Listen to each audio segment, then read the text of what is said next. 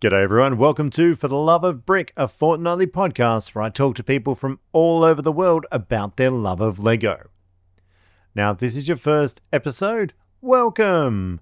If it's not, welcome back. This week we dive into the wonderful world of Great Ball Contraptions, GBCs as they're known, with fellow Melburnian and GBC extraordinaire Rowan Beckett. Rowan has a wealth of knowledge, especially when it comes to GBCs. In today's podcast, we're going to cover everything from the few but very important rules of great ball contraptions to what it's like displaying at events and everything in between. This niche side of LEGO is not for the short tempered, but if you can learn to be patient and calm, this is a really rewarding and fun building experience. Now, I'm not going to give any more spoilers away, so sit back and enjoy today's episode of For the Love of Brick.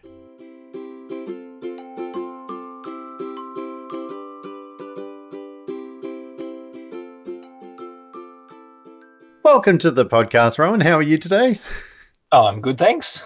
That's good. Um, nice uh, rainy day we've got going. Good day for Lego building. Yeah, it's I'm I'm, I'm out in my shed at the moment, and um, although I didn't do anything out here today apart from a bit of a cleanup, um, it I really enjoy that. This is um, I enjoy the Melbourne cool weather sometimes, and I enjoy the um, the rain and just coming out to my workshop, which is sort of one end of a shed. Yeah. Um, that I um, lined and insulated, so it's cozy and warm in winter and not too bad in summer, but you know, at the end of the shed, it's the big old you know, 70s, 80s shed where the big uh, door opens up, and I actually like having the view out. Um, I'm sort Nice. of cozy at one end of the shed, but I've got nice fresh air coming in here, Coming and in. it's a really nice place to, to build. So, whereabouts are you located? I'm in a little town called Hastings, which is about an hour's drive south of Melbourne on Yep. the Mornington Peninsula. Um, lived here all my life. I have moved away, but I ended up coming back to my hometown and settling here uh, about 13 years ago, I suppose now. And Oh, uh, nice. yeah, it's nice. that my- I work in the area. I work in IT in school, so Yep. my work sometimes involves a little bit of Lego. Um, not a lot, but you know, we've got we've got the WeDo kits and the Mindstorms and things like that. So um, Yep. uh, I occasionally help out, out with that, but you know, I mostly just do IT support and computers and iPads and everything in between. So, Rowan, what is GBC? So it's an I, I like to say it's a niche within a niche. We've got Lego, which is a, a, a bit of a, a fun little hobby, which is nicely getting popular lately. You've got the Technic, which is your gears and motors and things like that, and then within that. Um, there's a few other niches within Technic. One of them is things like time trials, where people try to build these really rugged four wheel drive trucks and take them outdoors and drive them up and down hills over Oh. obstacles. That's that's a niche which is very popular. You know, again, using only Lego parts, and a lot of uh, Lego uh, fans across all the the hobby generally pride themselves in using pure Lego parts. That's the fun. That's part of the challenge that most people, not all, some people do paint their Lego uh, or cut it, glue it, but uh, a lot of lot of people will uh, like sticking within the the rule book of Lego and at least try to use genuine parts. Yep. So, Great Ball Contraption, GBC, started about 2005, um, a couple of years after the very first Lego sports kits, and that gave us the Lego soccer ball or basketball. Yep. Um, and back then, a couple of guys decided, hey, wouldn't it be good to make a Rube Goldberg sort of crazy mechanical con- contraption that passes balls between each other? And, and for their thinking was that it would give people this mechanical, open ended challenge, uh, a bit of fun.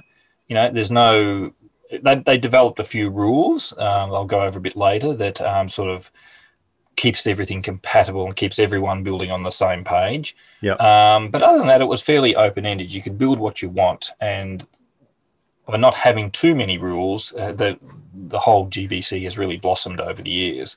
And there are thousands and thousands and thousands of people building it around the world. There's a definitely a good few hundred core people who really come up with the really cool ideas and then go so far to make instructions. But that helps Yep. out a lot of other people. Um, so in Great Ball Contraption, you build a module, which is a, a standalone um, contraption, and it needs to take balls in on one side, do something with them, interesting, visually appealing, and then spit the balls out on the on the right hand side. The main rules that we live with is the input bin has to be ten bricks high. Yep. The output bin and and uh, eight by eight square, ten by ten square roughly, and then the output is a little bit over ten bricks high. Um, you have to go at roughly one ball per second or be able to handle a batch of 30 balls at once, like a dump truck style mechanisms where you hold on, you wait for 30 balls to accumulate, and then you dump them onto the next module. So, apart from the height and the size of the input and output hoppers, um, the, the balls per second, we try to do one ball per second, but in reality, that's a bit hard when you get failures and you get slow modules. But if everyone tries to build to that, at least we can slow it down and usually about half a ball to one ball a second is in reality of what you get. Yep. Then everyone comes together and connects them up. There is no, apart from providing common power to each one, they simply park the modules next to each other. One input lines up with the output of the next one.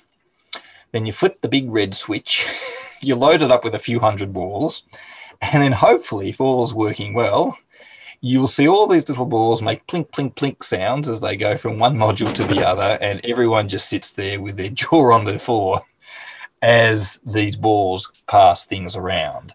Um, and it really is fun building these and the challenge of keeping it working throughout a, a- an exhibit, uh, an event, and then watching people's faces as they say, I can't believe Lego can do that Yeah. um, and that, that's the cool thing about it you know um, the contraptions vary in all sorts of things there's there's a few themes of, of contraptions some of them form little steps that go up and down and Yep. a little ball jump from one step to the other um, you've got other dumping arms that will just like a big you can use any lego part you want so a lego bucket scoop Yep. um, you've got these rotating wheels that pick up the balls and their spokes. Um, let's see some other ones I've got around here. Um, uh, one that's been popular, developed by a, a guy called Laurie in Western Australia, and he came up with a really robust golf putter. So, like a mini golf. Yep. So, the balls load into a, a module, they get poked up through the ground, and right at that time, a mini golf arm swing putter hits it Yep. and then you design your mini golf courses however you like and you you have balls rolling along the greens avoiding obstacles falling down a hole at the end and then going on to the next module Yep. um, so he's come up with a really cool design and he put a bit of effort into it so he developed he's actually developed a couple of versions of it some people uh, really get into it and, and will improve upon their their modules and, and come up with version twos of them, which either for us often they use less parts. He figures out ways to build these things more efficiently, and puts PDF instructions up, and everyone sits and builds them all, and that's that's the fun. And there's a lot of sharing that goes on. And um, one kind of nice thing because they're not beautiful. is that I know a lot of MOC builders will put their lovely creations up and then someone steals them within uh, instructions and sells it for a profit. Uh, that doesn't tend to happen with GBC. Um, it's a, it is a very niche thing. So um, there's a lot of instructions out there that you that the beginner can start with. Um, there's a few really really easy ones that don't need a lot of crazy parts, and anyone with a half decent Lego collection should be able to just start building. Go nuts. With Mindstorms, because we'll get into this a bit later with GBC, um, is it easy to wrap your head around Mindstorms, or is it sort of a It is, yeah. You've got the different Lego do a, a couple of different levels of programming now. So you've got the really basic stuff called WeDo, um, which is the, the very first time that we saw the new, what we call now the powered up plugs appear. So they did that a good almost five years before we saw it in retail. Um, Lego came out with a system called WeDo Two. Uh, the first one was tethered to a computer WeDo One, so you had to have it in a USB port. Um, but you could still do very basic things. But running off USB, it means everything only ran at five volts and the motors ran slower. But that was fine for educational for kids. Yep. Um, kids could build things. It even had a nice little tilt sensor. WeDo 2 came out and it's now be- works better like most Lego things with a tablet and your Bluetooth connection and things like that. Um, and yeah, apart from the uh, more advanced ones, in the lower end, Lego are almost um, trying to not use computers anymore because uh, Yeah. Boost and things like that now only work on tablets, um, and the same with the other ones. But it's kind of a bit of you don't do as much Lego building with these things. You, you, you the builds are very quick and easy. Anyone could build um, the WeDo or the Mindstorms things. They're not particularly hard. Yep. Uh, where the magic comes out is where you program them, and that's where you've got to wrap your head around coding Yep. as you know, programming as it, it's all called, and that's more your maths and your logic. Um, you know, if this happens, if a sensor detects something, then do something else, but then Yeah. do it for three seconds until something else happens, and that's the whole thing that um, where the Mindstorms, uh, Spike Prime, and WeDo are all uh, in that. And I, you know, get a lot of people say, "Oh, my kid's into technical things. Should I get them a Mindstorms?" And not always, because Mindstorms often don't have a lot of gears and things like that. They are often just the the motor driving an action. So you can have a robot or a, a you know a, a drivable little buggy, and it's really only got your two or three motors. You know, two for steering and maybe one for op- operating a claw or something like that. There's not a lot of mechanics involved in it.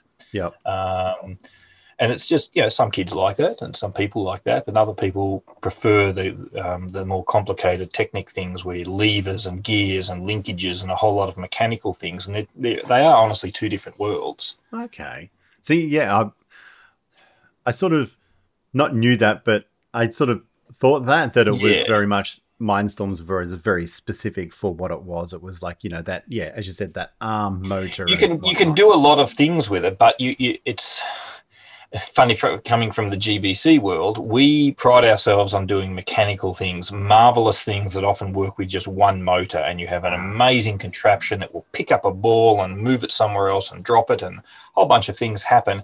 One motor. You turn the power on, and it all magically works by itself. Yep. Where Mindstorms, you're kind of cheating. You don't have to have you don't have to have the mechanical whiz bang. You basically say when a ball arrives at this, lift it up and move it over there, and then return the arm back to the starting position. And it's all Yep. done with timing. So you might say run this motor for five seconds, and then pause for a second, and then run it in reverse.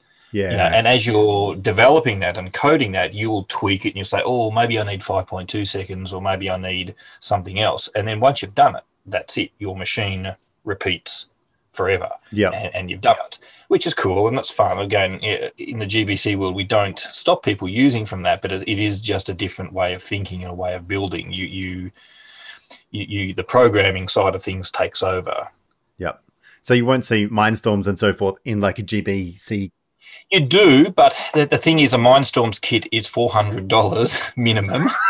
Um, now, when some of us have up to forty GBC modules, we're not about to go and do that many. I I had at one point I had forty of them built here, and at one of the Brickventions, I think it was 2019 or 18, I definitely brought nearly all of them along. And you just you can't afford that. So Yeah. um, you, a lot of people bring the the Mindstorms one along for a really special one. I mean, having a, a cool arm that picks up and moves is very impressive, but you don't even do that on one of them. yeah. Um, some people have automated train systems that run through that um, are controlled with Mindstorms and things like that. So you will see some in there, but it won't be a lot um, unless someone's got a big disposable income. The rest of us just have a single power up power functions motor, and then we build our contraption with from that. So when you say um, uh, you said like the powered train and so forth, because I have seen a Mhm. few where it is a carriage and it'll come Yeah. pick up the balls and then it usually drives them away. That's usually Yeah, oh, it can be both. There's, there's um, uh, one of the big um, popular GBC uh, builders and designers is a Japanese guy called Akiyuki, Yeah. and he has mostly done um, the mechanical ones. Although he does do, has done a few um, um, uh, Mindstorms related ones, so he he dabbles in everything. And I think he he really does his own thing. And there's a lot of people who you know love following amazing things but then he'll he'll do other designs and inventions which are not gbc related but they do show amazing uh, mechanical aptitude things can work really smoothly so yeah there are, is a, a purely mechanical one and there's a, a little group of people around the world who who love uh, developing these further and further. And then you do have the Mindstorms one, and that's been done for many years as well. Yeah. Um, even with the very first Mindstorms that came out in 1998, because that ran on the nine volt system, you could actually interface that with the old nine volt trains. They just connected. Ah. So technically, your little Mindstorms um, thing, and once you've got the power, AC power feeding it, so you don't have to worry about batteries, your Mindstorms controls the train track. Oh, okay. Yeah. That's where the oh, magic Yeah, happened would, on some of the older ones. And these people did these 10, 15 years ago. And you have your little Mindstorms and it sends power to the track and it runs your train around in a loop. And then you can have it say you run another wire to a little sensor that says when you reach here, stop and unload the train and then zoop the train back on again. So people have been doing that for a long while and it's really quite impressive. But Yeah. it's using the older style of technology Yep. and I think people are dabbling with it now with the um, the modern trains with infrared and powered up, and you can definitely do a lot of stuff like that. Yeah. Um, I think with, with a lot of things with Lego, they'll they seem to change things every so often. It tends to upset people. Yeah. They have been known for changing the color of grey, the old light blue grey, the old light grey that upset a lot of people. And then they, you know, they've changed the power plugs over the years. Yeah, they've changed train tracks and things. And you get every generation, you get a, pe- a group of people who are upset and up in arms. And you know, right now they've just changed from power functions to powered up, um, the new plugs. And at the moment, there is no Lego official way of running powered up effectively with an AC adapter. Yep. You have to run on batteries. You and you also officially have to run it with a tablet or a, a device. Yeah, that's true. Yeah. And there is no other way of running that. Where with the older stuff, with converter cables and things that they made over the years, you uh, for us with the GBC who are doing displays, we don't run on battery. We have mains power running our stuff all day long. And at the moment, Lego have gone away from that purely from the child safe point of view. And I understand you don't want to be shipping power adapters in boxes and getting people to plug things in. Yep. Um, so everything's been going battery, and for kids, that's perfectly fine, of course. But we're not kids, and this is the um, um, the difference between you know, the AFOLs doing things, and and Lego are actually aware of things.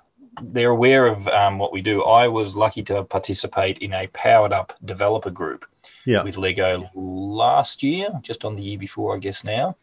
And um, they got about 10, 15 of us Lego fans who do technical things from around the world. They sh- shipped us a whole bunch of brand new powered up parts and said, go off and play with them. And they wanted us to come up with a way of future proofing powered up. Because at the moment, you've got your little hub and you need a tablet to control it Yep. they were thinking 20 years in the future when the apps are no longer around what do you want this hub to be able to do by itself and they and we all discussed and came up with ideas of okay how about and these could be any hypothetical how about if you tap the button a couple of times it just kickstarts the first motor or the second motor and things Yeah. like that and we came up with a whole bunch of ideas and hopefully that will soon lead into new development of the hub and and let it operate completely independent so you Yeah. don't need a tablet to, to use it. Um, again, they, they were well aware that yes, although this is newfangled, and yes, they may be good. And you know, twenty years down the track, we've got the newest powered up Z or something like that, which can talk back to all these old things. You never know. It really is, and it, um, it's always the thing. You know, you try to run your old Mindstorm stuff from 1998, which was how old's that now? 22 years ago, and it's Oh, yeah. near impossible to run it on modern computers. Ah, Um, yep. Okay. It really is. And even um, the Mindstorms NXT, they never updated that past 32 bit, so modern Apple Macs can't run it. So if you've got a brand new Apple Mac and you want to run your Mindstorms from 2006, you can't run it. Ah, okay. Mental note. So there's a few little things like that. So, Um, so keep your old 386 computer. Yeah, yeah. Well, that, that is the thing. I mean, Mindstorms, you can run it with emulation and things like that, virtual machines, but that's not something that the average person can do. So Yeah. if someone picks up at a garage sale an old Mindstorms kit, it's absolutely useless to them with any modern computer unless they've got a computer from 1998 to go along with it, still running Windows 98 or XP at the very newest. Yeah, You can't. It's really hard. I, I spent. I, I picked up a few uh, of these older parts a while ago, And it was only about six months ago, but right, I'm going to sit down and see how hard it is to get it going on modern systems. And even me, professionally in IT, it took a bit of tweaking. It took me two serial cables off eBay before I finally got one that worked properly and a whole bunch of other things. So it was, yeah, it's not plug and play anymore. And and it Yeah. was it's really it was really nice to be part of that group that um, Lego acknowledged that they want to do things to make it future proof. A lot of I think people do bag them out saying, oh, you know, they're not they're changing parts and, and, and all sorts of things and they're not thinking about the future, but they are. It's just there are a lot of technical things they have to be careful with, and kids Yeah. are their primary um, Well- issue with this. Well, as well, like especially with the Mindstorm stuff, like it is computer based, and how far have computers come in that time? They have. But the funny thing is the um, the kit that just came out yeah, a couple of years ago, Lego Boost, Mhm. and, and the new Star Wars one. The funny thing is they did an almost exactly the same thing back in 1999 called Cybermaster. Yep. It was a I don't have one, but it was a big unit with two motors built in, radio antennas, had to work tethered to your computer. It's obviously back before tablet, but that's exactly what Boost is. Boost is the big brick with two motors built in, tilt sensor, um, you know, radio, Bluetooth control. But they did the same thing, and it was all these um, interactive activities you'd play on your computer, which would then link to the unit as it ran around the floor Ah. doing things. Yeah. And it's like everything old is new again, and they're bringing back these things. Um, I, one thing I never, I've never owned one, but I always love pointing it out when people say, "Oh, you know, Lego was always basic bricks." 1960s, I'm not sure what year. I think it was the late 60s. Lego had an electronic whistle-controlled train. You Oh, could blow a whistle, and it would do a particular uh, high-pitched whistle, and the train would stop or start or go in reverse. Oh, Look it up on sweet. Bricklink. The part you go toot, train would stop. Toot toot, train would start. 1968 or something like this. They came out with this thing. They were well ahead of the curve, integrating oh. technology. And you look that up and you think, "Damn, that was cool. Why don't they have that on trains these days?" I know we got our cool apps and things, but do you reckon kids would love just oh, blowing a whistle and Yeah. the train would stop and start? I'd Probably drive mum and dad crazy, but Oh, no, so yeah, there's always been a lot of technology, and I and I got hooked into this at an early age. Well, not early-ish, but um, um, I was at high school, and we had the Apple IIe computers, and we had the very early Dacta Lego stuff. So it was a, um, a control board that you would plug into uh, your computer. Yep. You plug a whole bunch of motors with wires into this control board, and then on your computer you would program what you want it to do. And that would have been 1989, 1990. And this thing had rotational sensors as well. So you could sit there and a little disc would go past a sensor, black and white, like spokes on a bike, Yep. and it would it would activate it so you could count how many revolutions this thing did. So we built conveyor belts and all sorts of cool things, all Yeah. running off the Apple IIe. And I think I remember seeing that. Well, um, so what got you into? Okay, so what what came first in your Lego journey? Was it was it Lego? It was always Lego first. I mean, I was a child of Lego growing up, and um, you know, I always like saying I got a Lego set from about age two every year of my life until now. Um, Half your luck. Lego was always a big part of my life. It was always I was always playing with it. It was my number one toy throughout my childhood. Um, I always you know, wanted the biggest and greatest sets, but you know my parents um, were selective in what I got, and um, you know I never got the big monorail. I never got the trains. My dad was into model trains. Yeah. Uh, he was always a bit of a tinkerer as well, building real steam engines and things like that, as well as uh, a, a normal uh, train layout. So he always said, I'm not buying new Lego trains. They're not real trains. Meanwhile, he had his whole shed full of these scale model British locos and things, which I always, uh, you know, loved playing with and I was always allowed to play with. Yeah. Um, so, but I never got Lego trains, and admittedly, they were always a bit expensive. Um, you know, into the usual city, um, space, castle, pirates, all that stuff growing up in the 80s and, and, and early 90s. And, um, you know, massing a large amount of it that we'd always have in our playroom in our house. And friends would come over and we'd build big cities and Yeah. Have our infrastructure, and even we even had money going in the game. So you know, we'd wheel and deal. Like someone would have a car repair shop, other one would have a hamburger joint, and we use some of the little transparent pieces as money, and we trade amongst ourselves.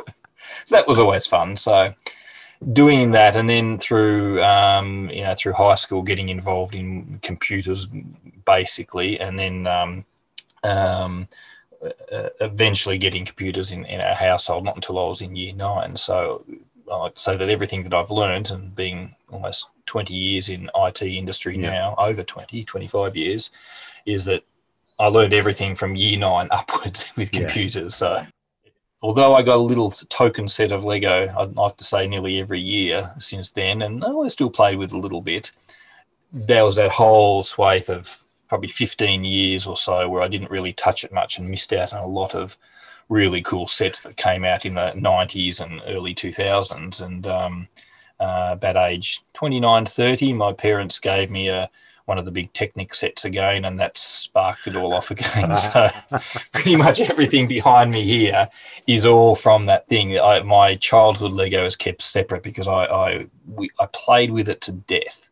Um, it really just was beat up. We we we smashed things up. We, you know, played with them in, in swimming pools and left them outside. Yep. Every we were not looked after. We didn't have brick separators, so you use your teeth on everything to pull it apart.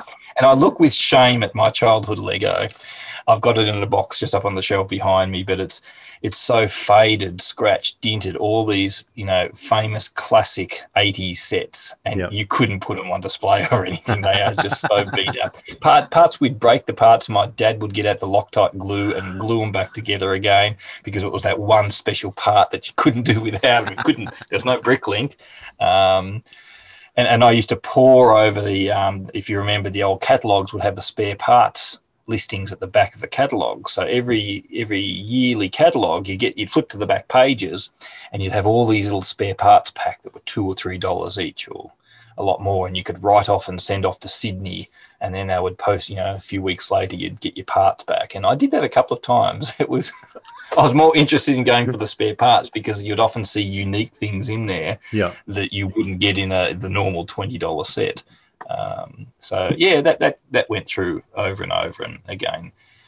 Picked it up then, and um, and then uh, I suppose it was only not much more than five years ago that I started going to maybe six seven years ago started going to Brickvention as a exhibitor yep. uh, as a um, uh, just a, a, a, fan, and then. Um, I think 2015 was my first one where I decided that's it. I can go as an exhibitor here now, and joined in with the Great Ball Contraption team there was really only three, maybe four other people involved. Um, shout out to Owen from Canberra, who used to come down from Melbourne every year, and Rasika, and I think it was someone else. Um, but um, that was it. It was it was probably three tables at the time.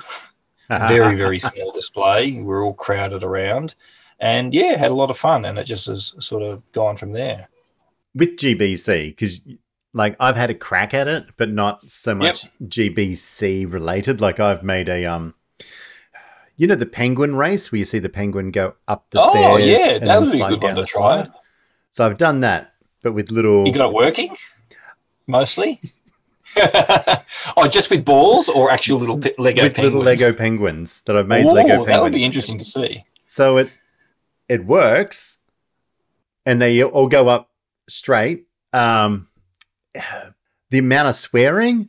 I can probably think of a, in my mind. I'm, I'm already thinking now how that would work without even seeing your design. This is what I often do: is I you do come up with an idea and you think, okay, how can we translate that real life thing to Lego? Knowing all, all my experience and all the limitations that Lego has, and I know straight away with those penguin ones, they actually have quite heavy steel wheels on them, and I know that that's key to the thing working. Yes. You don't get that in Lego. We don't have steel no. wheels, so you're going to have to heavy. improvise and, and, do something else. And then you probably have to make it longer or wider, but then it doesn't look like a penguin anymore. And you probably run into all these design issues. And, and I get a lot of people who do call out for help. Yep. Of how do I solve this problem? I want to do this with Lego, but I'm not good with technical stuff. And I have done dozens and dozens of little help things for people, and I'll build. I'll sometimes I'll be in the house. I, Hang on a minute, I'll rush out to the shed, even in the middle of winter, crank the heater on for a little bit, or just sit here and build something for 10 minutes. And then I'll rush back in here and take a photo of it. Here, try building this. Yep. And they go, oh, that, that works well, or this doesn't. And, and it's fun to do. It's, it's all these extra challenges that Well, are that's sort it. of open ended. like I've I've loved building it. Um, and as I said, I got it working, and I was just videoing it, and then something inside it broke, Yeah. which then, because I'd not built it to hold it down and hold it steady, Yeah. but then you have to break something off, and then in breaking something off, something else breaks, and then That is, that Basically- is the hardest thing, and uh, of building something strong and reliable. And it, I'm actually have started. or I haven't quite done much with it yet. Is coming up with a few video tutorials for people. Of I, I want to show people how you can build with Technic and integrate it well with what you're building. Not necessarily building GBCs or cars or anything like that, but there's there's a few key points with building Lego and how to build strong. And it's not that hard. And once you learn some of these lessons, then you're able to put together mechanisms that are easy to get to and work with and repair and adjust and things like that. And that's a really hard skill to learn. And ultimately, it does take experience. Yep. Um, you know, this is a mechanical, technical side niche of the hobby of Lego building. Any, you know, I can say anyone can build amazing houses and and and, and landscapes and things like that. But making something come alive with motors and motion is that little extra level. It's a bit of icing on the cake. And Yeah. um, ironically, actually, I've helped someone um, who did uh, build a Lego wedding cake for a friend, and there was a couple of spinning dancers at the top, the the bride and the groom, and the mechanism in there is pretty much what I helped him with. So Yep. he gave me the constraints of here's the size, I've got to fit it into this box. I need them to go at this speed. What can we do? And sat around and we worked out with a whole bunch of things, and eventually it was nice seeing those little things come to life and and uh, be incorporated in an amazing creation. I've seen quite a lot of ones at Brickvention, which are really impressive with what they've done with the display. But the motor always seems like a last minute thought. It's, it's like they've left it, and two days before, oh, oh, maybe I should put a motor in here to make something spin, and they kind of stick a motor in the side. And there's no gearing or anything, so the little thing of whatever they're doing is spinning at 100 miles an hour, and you know it's not going to last for two days of Brickvention. You get, man, if I just helped you put a gear or two in there, this thing could run all day on a set of batteries. And how anyway, how long did it take you to work out like the um, gearing down and and all that sort that's of? something like that I've played with all my life because I grew up with Lego Technic. Uh, Yeah. um, at least at aged eight or nine, I started asking, getting my first few Technic sets, and it is something I wish that Lego would do now. I learned a lot of my skills with what they call the universal sets.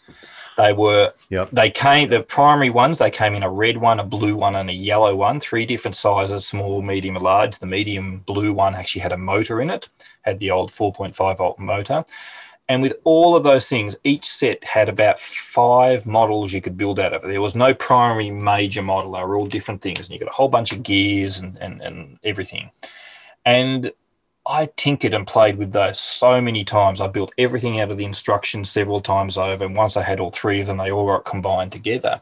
And that pretty much, these universal sets were really key. And I really wish Lego would do that. You know, there was questions coming up on a Facebook group just the other day, two, three days ago.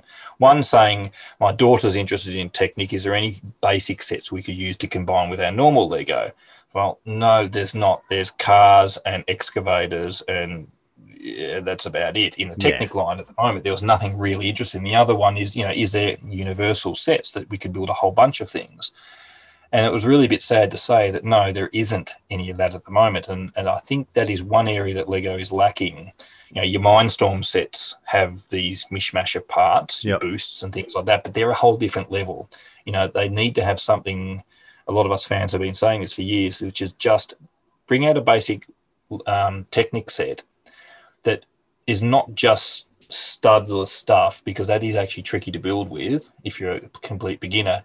The old the old Technic parts and gears, you can incorporate that. You can have normal parts in there. You can build a little a windmill with blades on it and things like that. You could build a, I don't know a, a few other different things as well. And I think kids would still be interested in it um, because I think you could learn a lot of things with it.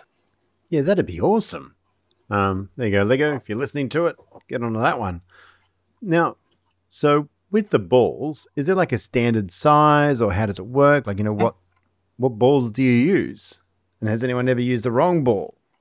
Yeah, there's definitely a couple of sizes. The two major ones are the Lego sports balls, which are often in the minifig sets. Yep. So they come and go over the years. They've, they've been they came back in. I I really reckon Lego were listening to us. Um, GBC is out in the world screaming, "Come on, give us the Lego balls back. We want to buy them in bulk." um, and a few years ago, they came back into the scene in the City and the Friends sets. Um, so the the Lego Sports, which started it off, the soccer and the basketball series, that was back in 2002, 2003 ish, lasted a couple of years. And that's where a lot of people got their balls from. And at the time, there were a few BrickLink stores that had masses of them that obviously bought a lot of these sets or somehow bought them in bulk from Lego. And a friend of mine, uh, I must have, he- he said he bought about 300 of the soccer balls for something like five cents each because Yep. they were stupidly cheap and no one wanted them. The soccer balls are probably worth two or three dollars each now. Um, it's almost a decent investment. He's never used them at a show, so I know they're in pristine condition. But but they do come up on on your LUG Bulk from time to time. Um, and again, when they do appear in sets that year, hoping 2021 has the balls back in again because they didn't appear last year in any Lego set. So they're the they're the uh, standard balls that we use, and they are just under two bricks wide, two studs wide, which works out really well because it means you can make a chute or a, like an alleyway, a laneway, Yeah. uh, very easily at two two bricks, two tiles wide or something like that, and your ball will fit down there without jamming.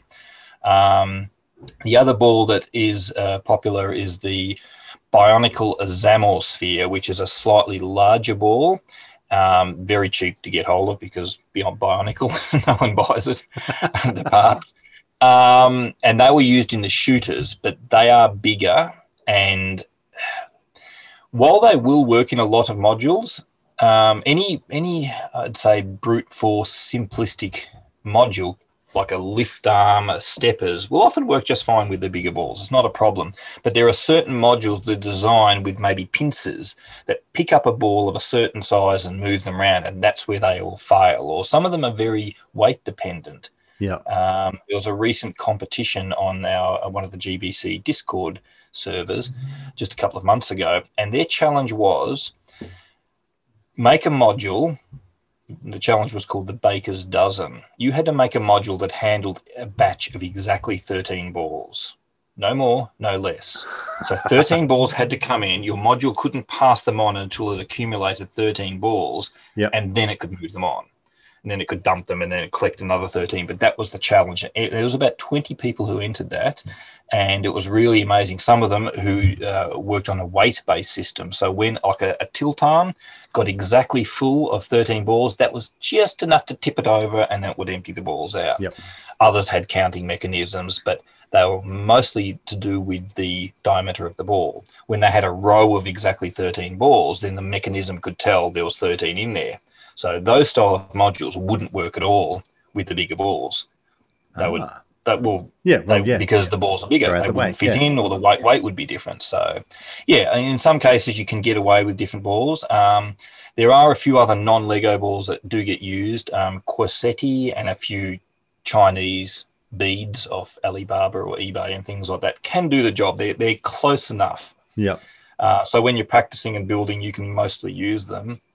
Uh, but again, it all depends on the module. If you stick with building simple wheels and steppers and buckets, you won't have a problem. Conveyor Yeah. belts, things like that, are all perfectly fine. It, it really comes down to the complexity of the module. So Okay, sweet. Yeah, because yeah, I built my one on a size penguin, and then I had to change the size of the penguin, and I had to change everything else. yeah, Yeah. yeah. Again, I, I will always say, I you know, this is a hobby that you try to get as many people involved as possible because it is fun. It's a good challenge, and you do say to people, well, you can start with these balls and it will work, but you really need to start accumulating. You know, it's the one thing of, of GBC. You know, everything's mostly common Lego parts, but you're going to need some motors. You're going to need, um, you know, potentially extension cables for the for the things. You're going to need a bunch of Technic parts, and you're going to need the balls. Apart from that, the sky's the limit. You can do whatever you want. Um, speaking of things you need, uh, I see uh, when I go, when I've seen GBCs out in the wild, um, which hasn't been this year. Yeah, Um, not a lot. Yeah. you, you've got those control panels, and they've usually got like a one or a two, and it's like a They're- round circle on the- it, a switch. They're the train controllers that you'll be seeing. I mean, I'll- not that you'll see in the podcast here, Yep. but the 9 volt train controller came out in the early 90s, and it was probably the last thing that Lego produced which accepts an AC or DC plug in from the wall. So this thing doesn't run on batteries. Yep. When Lego did their train sets in the 90s, um, you plugged them into the wall. It was like a wild, dangerous time. Who would let their kids do that these days? Um, not Lego, certainly. Yep. And it had a single nine volt, one of the the brick style connectors, which you would then connect, and then it would have a couple of little pins at the other end that you would touch on either side of the electrical train track. Put your trains on with the metal wheels, and just like a normal model train, it would run around. Um, yeah, it was good. Uh, train love uh, guys love them because if you've got a loop of track, you can run a train all day long. Yep. it you don't have to change the batteries. You don't have to worry about remote controls. You just turn the dial and off it goes. One of the limitations is you can only run one train on one track at a time because all the trains would pick up on the power so there's no fancy digital controls that uh, modern uh, hobby trains have so you are limited to one loop of train one track i mean you put two Yep. trains on there but they're both going to be going at the same time where your modern plastic ones, the benefit is, of course, you can have as many trains on the same track. You just control them independently. Uh, and especially with the modern Powered Up uh, systems now, you could have a tablet or a PC controlling multiple trains. Yep. Um, there are third party programs that people have come out now which are really cool. On you can have a little laptop computer sitting there and you could control five ten trains all at once uh, all via bluetooth which is really cool. So yeah we use the old train controller simply because um, it lets us run multiple gbc modules off a single thing because with us we're dealing with mechanical. You turn the thing on and it just goes. So Yeah. with this thing here i could plug three or four contraptions into it. Um, turn the dial to one side and they'll all start at the same time and they'll all work and that's fine um, of course if you've got more than one of them then you can tweak the speed of each one and that's where it becomes really good for us on the big shows So you can Um, tweak the speed on it. Okay. well that's the thing you get about nine levels one two three four five seven levels of speed control with this thing so this thing you turn it to the slowest notch and it'll just trickle in and crawl but then you can crank it up and, and a lot of the time we'll run our modules about one notch down from the the maximum uh, Yep. just to run things nicely but that all depends on how you build your module and how you run there is no um, speed that a module runs at apart from what it spits the balls out. So your motor could be running just at a very low speed and still producing you know one ball per second, Yep. or it could be running flat out and barely doing it. It depends on how you build the module. Yeah. What your gearing's Uh, like. Yep. But with these th- these controllers, they haven't made them for probably 15 years, uh, probably 20 years now. So the supply of them, eh, like most rare Lego parts, is drying up. And um, again, on our GBC Discord channel, one of the guys has got a script that he runs once a week, and it automatically goes out to BrickLink and brings you back a list on screen of how many controllers are left in the wild for sale and what their average price is. Um, and the last time I, uh, about year, 18 months ago, I bought a whole bunch of them, 24 of them from Germany, and I paid about $9 each. Um, I think the cheapest now is about $30. Far out. Um, I distributed them to friends around here. and Yeah. I kept a few myself, but it's one of those things that, well, get them while you can. Yeah, Um, yeah. just- what can you do? Yeah. Do you have a favorite mechanism that you like to build with? Or Um, is or I don't like know. Whatever. Well, I do whatever. I do like coming up with my own original ones. Um, Yep. There are ton, but in this time now that GBC has been popular for at least, you know, getting really popular for about the last four to five years, there are a lot more uh, modules being made in the last few years. A lot more people are sitting down and making instructions. So it's a lot easier for people just to go to Planet GBC or one of the other major GBC sites, search for an interesting looking one, bring up the PDF, and then sit and build it. Um, just because you've built it by the instructions, though, doesn't mean it's going to work. This is the one thing that we have, unlike a normal Lego set, where generally, if you follow the instructions, you get to the end of it and hey, I've got a car or a spaceship and it looks pretty good. With GBC, there are a lot of things that can go wrong in the build, and even if you build it spot on, believe it or not, because we're a moving thing, um, it relies on how good friction is. And when you've got a mechanism that slides up and down a Technic axle, if your axle is slightly bent, warped, or uh, is worn out, it's an old piece from your collection, it may not work. Yeah. And I've had modules that I've built that I have built using mostly my new parts, and you get it built and it still doesn't work. It runs for about three or four seconds, then it seizes up, and you're thinking, what's going wrong? And, and that's some people find it frustrating, and if you do, you probably shouldn't be building GBC.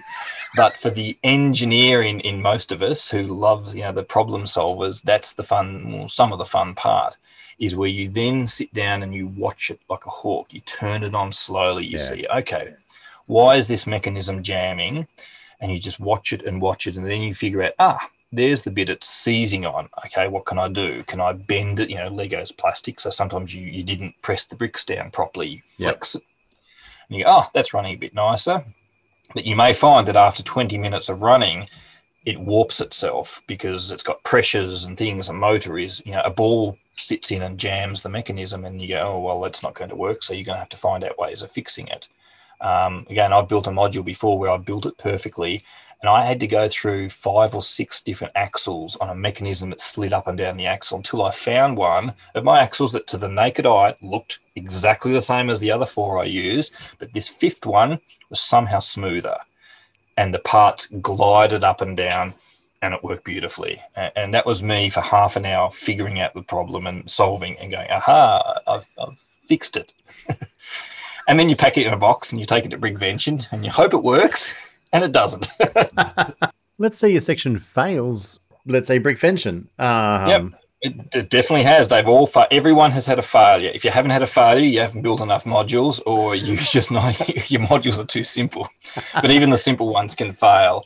Um, what happens if it's just a single? If it's a single module, well, we we have a few tricks that we've learned over the years. One of them is before the show starts, we'll always try to do a walk around the whole layout with everyone in attendance who's going to be there because we take turns looking after the layout. A big show like Brickvention, you do want to walk away, and unlike a, a display like the lovely spaceships and Star Wars scenes that just sit there all day long doing nothing, we can't walk away from our display. We cannot turn it on and walk away and go have a coffee because that thing will break and tear itself apart. One of the modules will.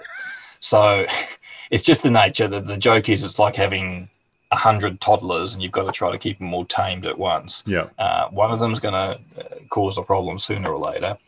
Um, so we do a walk around and everyone talks about their modules, about how they work. Some of them are saying, oh, this is just a basic design, you know, it's, it's super reliable. Other people say, oh, I built this one and it mostly works, but every so often a ball will jam in this this little spot. Or the balls will spill or they'll bank up here. And you just got to give it a bit of a poke. You give the balls a poke and they'll continue moving on. So everyone's aware of the, the limitations of all our modules. Um, and if people are open and honest and they say, yeah, well, I've built this really good module, it's a new one, I've only been trying it out for a few hours. Um, and that's nothing in the scheme of things. You know, you can leave a module that will run perfectly fine on your workbench at home, but when you get to the day and all the tables are wonky and your module is no longer 100% level anymore, that can make a big thing, uh, a, a, big difference on how things work. Um, so yeah, people will say that their module will break in a certain way or may fail, and as long as everyone's aware of that, then when they're off having their coffee or they're having their lovely walk around Brickvention, the rest of us can take action. So when their module breaks down or has a few minor issues, we can we know where to poke it, we know what to do to fix it. Or at worst case scenario, if it does break down, we have spare modules in place. So we'll take yours out and we'll hopefully have another one that's roughly the same size that we can quickly uh, put in. We usually have all these little ball canisters, just cups yep. or uh, plastic containers. So when you take a module out, you're not turning the whole layout off, it's still running. Yep. So you've still got all these balls coming along. And if you take a module out, they're just going to spill out all over the table. So you quickly put a cup in underneath. Everyone's aware that you're working on this module. You either do quick repairs, and if it's something and you don't have any spare modules or nothing that fits in that spot, then someone will sit there and take the full load of cups and tip it in the next module. so you have a human element of the module. Often it's the kids who are doing that. Um, they will often then they're, they're, they're pretty good. Most of the kids on our team, um, after a couple of years, have got really good at this. So they can go around and they know when certain modules are overflowing. Some modules run a bit slowly, so you'll see a big bank up, a big build up of balls, and and they'll know whether to take that, load up a, a, a, a bucket, and then take them somewhere else in the layout. Um, Yeah. Usually, over the course of a day or so, we work out where the modules are, are banking up, and we either rearrange them, or we change a few things, or we alter the speed, or uh, even how many balls you have on the layout. You can have too many balls, and you've got some modules that just will bank up and um, overflow, and that's that's almost the worst thing you could have because you, the crowds are sitting there saying, "Where are all the balls?" I'm sitting looking at these mechanisms work, and nothing's happening. And, and some of the mechanisms don't do anything until they've got balls in them, so they, Yeah. they look with a puzzled look on their face, and they're wondering what's happening. Um, like, it's Barry's yeah, one. it- it- yeah, yeah, often you, you you get everyone names and shames everyone else. Of course, you know people like me who've been building for a few years and have a little bit of a reputation. I'll come along with my latest and greatest one, and when it fails, I'll get laughed at. and I did that a couple of years ago. I've, I've built grandiose modules which are half a meter high and massive mechanisms in them, and they last about half an hour. so it's fairly embarrassing, but you get over it. yeah, just replace it. Um, so you had a really unique build last year. Um, can you tell me a bit about it? I created a, it'd been on my to do list for a while to create a human powered GBC, one that is operated by the kids.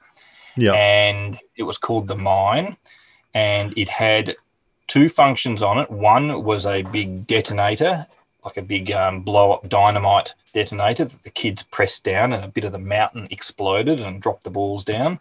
And the other part was using the old nine volt motors, which, if you connect two motors together, one of them becomes a generator. So as you turn the motor, it feeds electricity back out the Ah. motor to the other motor. So I had two motors connected up back to back, and the kids could sit there with a hand crank and operate it. They were physically providing the electricity to make it run. And it, it worked really well. I was very, very happy with it. It's my biggest complicated creation ever. And, and to do a human powered one that survived, I don't know, 10,000 kids go through it over two or three days was pretty happy. Yeah, and again, apart from a one wire, it was all pure Lego. There was no mindstorms controlling it. There was no glue. Everything else held up really, Yep. really well. But while I was building it, and I did actually document all of this for once, is that I built prototypes of what I was building.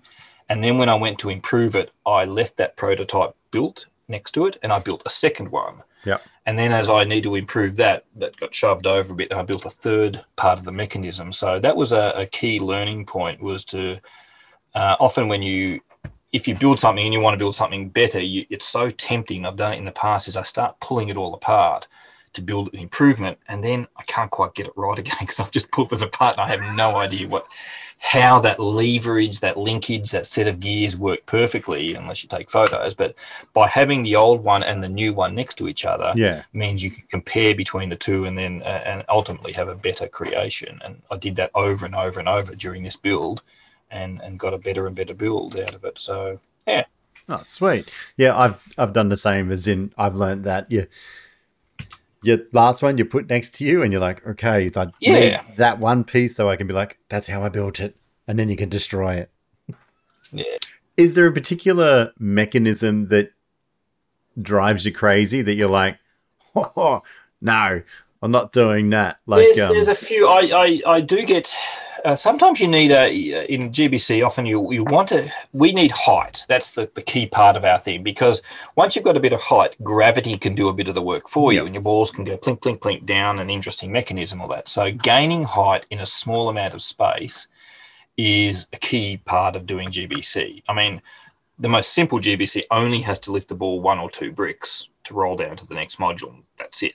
But if you want anything interesting, you need a bit of height, especially if you do more decorative uh, builds and you want to incorporate normal Lego into it and you want something really cool looking, you know, slides or anything like that, you do need height because ultimately you still have to end up at your 10 bricks high. yeah, So that's your final destination is 10 bricks high. So you've got to be a lot higher than that. So there's you know conveyor belts and things like that. One is called a ball pump. And a ball pump is a mechanism that sucks in one ball at the bottom and then feeds it up a vertical stack and then kind of holds it there and then pushes another ball up from underneath. And that you get direct vertical climbing, perfectly straight upright. Uh, and then once your stack is reached full fullness, um, the top ball falls out. Yep. Um, again, we call it a ball pump, but if your ball pump is 20 balls high, then you're going to always need 20 balls high, 20 balls in that mechanism at all times. Yeah. One in the bottom, one out the top. The, the mechanism will never drain until you turn the whole thing off and tip it upside down.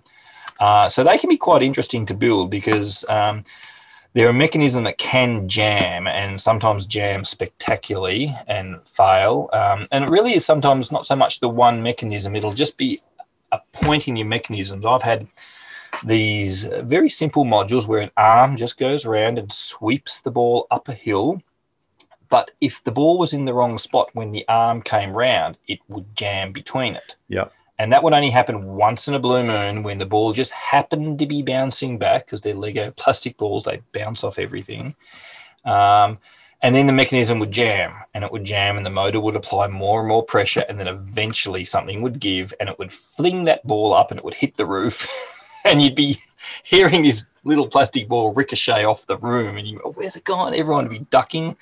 um, it shows like Brickvention, we try our hardest not to do that because one is huge crowds there, and two, they're polished wood floorboards. If you've got a little plastic ball rolling around on that floor, and a, dare I say, stereotypical little old lady trips on it, she's going to be falling pretty hardly on the Oh, floor. yeah. So we have to be really, really careful. Um, as part of our layout, we often put um, terry toweling down on the uh, tables because that really absorbs any of the balls.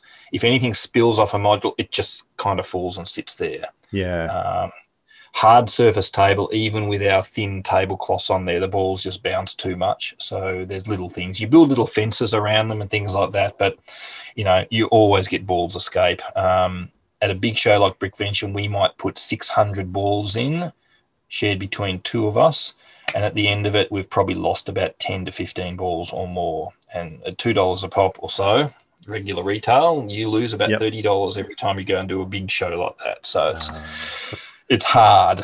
Um, you'll often kill motors too. That's one part of the um, this niche hobby you don't realise. But it's all well and good running a Lego motor at home, but when you run a Lego plastic motor, which ultimately has plastic gears inside it, and you run it for three days non-stop, eight hours a day, you eventually kill a few motors. Um, they're just not designed to cope up with that. I may or may not have called up Lego in the past and say this motor isn't working anymore and got a replacement, but I don't do it too many times. In the end, I just suck it up and say, well, it's it's part of part and parcel of doing these Of your, things. of your hobby. Yeah, I was going to say, Just- just go through a lot of motors and gears, wouldn't you? Yeah, well, I just picked up a um, the Power Functions tracked racer on uh, uh, Facebook Buy Swap and Sell the other week, um, fairly cheaply, simply because it comes with two Power Functions M motors. I don't care about the rest of the set. I'll probably sell the battery box and the infrared controller because I just don't. I've got enough of them. I don't use them. Yeah. but the motors are the one thing and you know they're going to be in short supply that you know they introduced them in 2007 and now 2020 they are gone Yeah. uh, whatever lego have in stock on their shops uh, that's it once they're gone the stunt racer that came out last year or 2019 was the very last power functions Ah, uh, set. So that had two L motors in it, and it's you know I've been saying for the past year and a half to people, get that set because it gets you two motors, a battery box, bunch of cogs and gears and tracks and things like that. It's a really good starter set, um, Yeah. and at least get you into a couple of motors that you can use for GBC. So, yeah, that that's the um the one you picked up off Buy Swap Sell. That's the one that I Yeah. got that got me, and like I got that so I could do like a robot factory where yeah, yeah. you know A lot of people have done those ones, and they're, they're quite fun to do. You get your conveyor belts, you can stick things on the conveyor belts. You can have a lot of fun doing that, and and those doing those things get you almost halfway to doing a GBC. You, Yeah. you get the concepts of how to build things, how to make them work reliably and strong, and um, and yeah, go from there. Um, last question. Um, what's your favorite Lego memory, or like strongest Lego memory, or Technic? Mem- you know what I mean? Like Technic. You know, Um, yeah, it's it's um, hmm. it's a hard one. there's a there's a few different ones over the years, but just I, I suppose getting those very early sets. You know, the birthday my birthday's right near Christmas, so for me, birthday presents and Christmas presents kind of in my memory merged to one, and, and often I did get combined presents, which I didn't mind. Often they were bigger. Um, is getting some of those early Technic sets, and getting that very first motor. Uh, actually, one one I do remember. I used to I was I was the kid who used to hang out in the school library at lunchtime because I didn't want to play football or cricket or anything like that. And the librarian was nice and she'd let me hang inside. Um, and I remember a year or two after she actually let us a whole bunch of us grade five or sixes bring all our Lego to school and we built our own Lego exhibit in the library. It ah. was the worst decision ever because we kind of ended up mashing all our Lego together. So there was parts I never saw again and could never build certain sets again. But I think I scored a couple of bicycles that I never had. So yep. but anyway, she uh, she had access to the Lego spare parts through the early. This is this was would have been 87, 86, 80, yeah, 86 or 87. And um, I remember in the Lego parts catalog at school, and they must have only just come out, it was the worm gear that very mm. first gear that was like a little worm spiral. And I didn't have any, they didn't come in any of my Technic sets at the time. They must have been brand new or they were only in the super expensive uh, sets. So I asked her, could I order some through the school and I'll pay her back? And she did. And I think I got a little packet of five of them arrive. And that was just, it was such a little thing. This one part, which I've got hundreds of now, was such a cool thing as a kid to get this one unique part and for the opportunities that that would let me do. It, it, it seems like such a simple little thing now, but as a uh, you know, 11 year old kid to have this one cool new part that I can I can do things with, and I you know immediately go home and pull apart everything I was doing and build something just with these worm gears. Yeah, and it was such a cool thing to do, and and I still do to this day. I'll I'll, I'll go through BrickLink, and I, I love finding what's this. Uh, I've got a, I've got a drawer up here called oddball parts. What's this oddball part that I can buy that will let me do something interesting? And you know, of course, the selection of parts is massive these days, but um, yeah uh, it's there's still the little spark out there when you do see this one cool part and you think, what could I do with that? Everyone in the Lego world does this, no matter what you're building. And and you know, I always still love that that little catchphrase NPU, nice parts usage. Yep. That have a part and to use it in such a unique or crazy way. And we, we do that all the time with GBCs. People have made GBCs with the crown from I think it first appeared in Queen, Watevra Wa'Nabi's, whatever from Lego Movie 2. She had a yep. gold crown. People have used that to pick up GBC balls and yep. move them around. Um, uh, and it was just, just to see you know cool parts like that come out, and I could I could do something with that. Um, another side sort of interest is that I've gone through over the last few years and I'm attempting to collect every single Technic gear and other major Technic part in most colors. So, believe it or not, the Technic gears in the Bionicle era came out with all sorts of colors, and it's really nice seeing the wide rainbow colors. Okay. So, I've now expanded upon that. And as nerdy and geeky and, and crazy as it sounds, I've got nearly every axle in every length and every color, and every gear in every color and nearly all the Technic. I think I've got all the Technic pins, and I'm trying to decide where to draw the line. There are a lot of people who do the monochrome figure uh, minifigs that people collect, and they collect all the parrots in every color and every.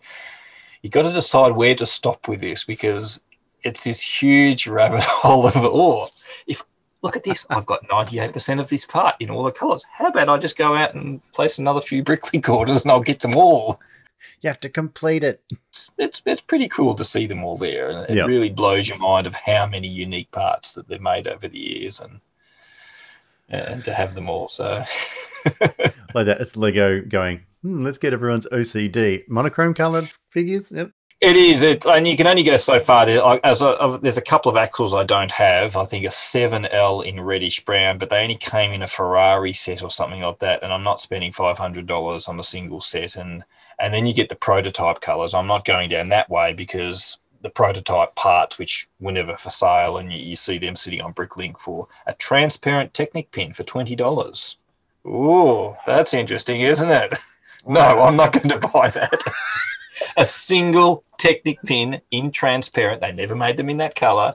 Someone has got one for sale, and it's about twenty dollars. So things like that, I do draw the line because you get into a lot of trouble Yeah, that's from it. all parties. But it's that's it completes the set. No. Oh, no, no, no, no. I, I try, yes, yes. It's it's too easy to do that. I've seen a lot of people get sucked down, and then you think, well, you're sitting here at the end of the day. It's just a Oh. pile of plastic. yeah, there's a yeah, it's a massive rabbit hole. Um, I try to stop myself. Uh, I've come to that time. Uh, where can people find you? Like, as in, do, uh, do you social media or anything like that? Or yeah, yeah. it- I'm, I'm, I hang around on the AusLUG Facebook group and the Lego Technic one and the Australian GBC team. There is a Facebook group where yeah, we started off just a local team of us people exhibiting, but it's kind of expanded now. So anyone who's got an interest in GBC is welcome to join and, and see a bit of the chatter. There's a worldwide GBC um, Facebook group that's very, very active too. Yep. Good place to go. Um, I have a YouTube channel. Um, just search for Rowan Beckett on YouTube, and one of my videos that come up, and you'll see my channel of various, mostly GBC. I do post some of my uh, creations um, as I'm prototyping them. Yep. Um, but a lot of videos from shows there that I've done. Roughly the last five or six Brickventions are, are all up there, and you can see as we've got bigger and bigger over the years. Um, yeah, that, that's pretty much it. I, I don't really do Twitter or Instagram or anything like that. Um, There's a rabbit don't hole. really have a fleet. But my my things are mostly moving things. So YouTube has made the most sense Yeah, to post videos on, um, and you know, and occasionally um, on some of the Facebook groups and things like that. So yeah, sweet. that's about it. Oh, rocking. Um, it's been a pleasure chatting with you tonight or today. Thank you. I'll see you online. See you there.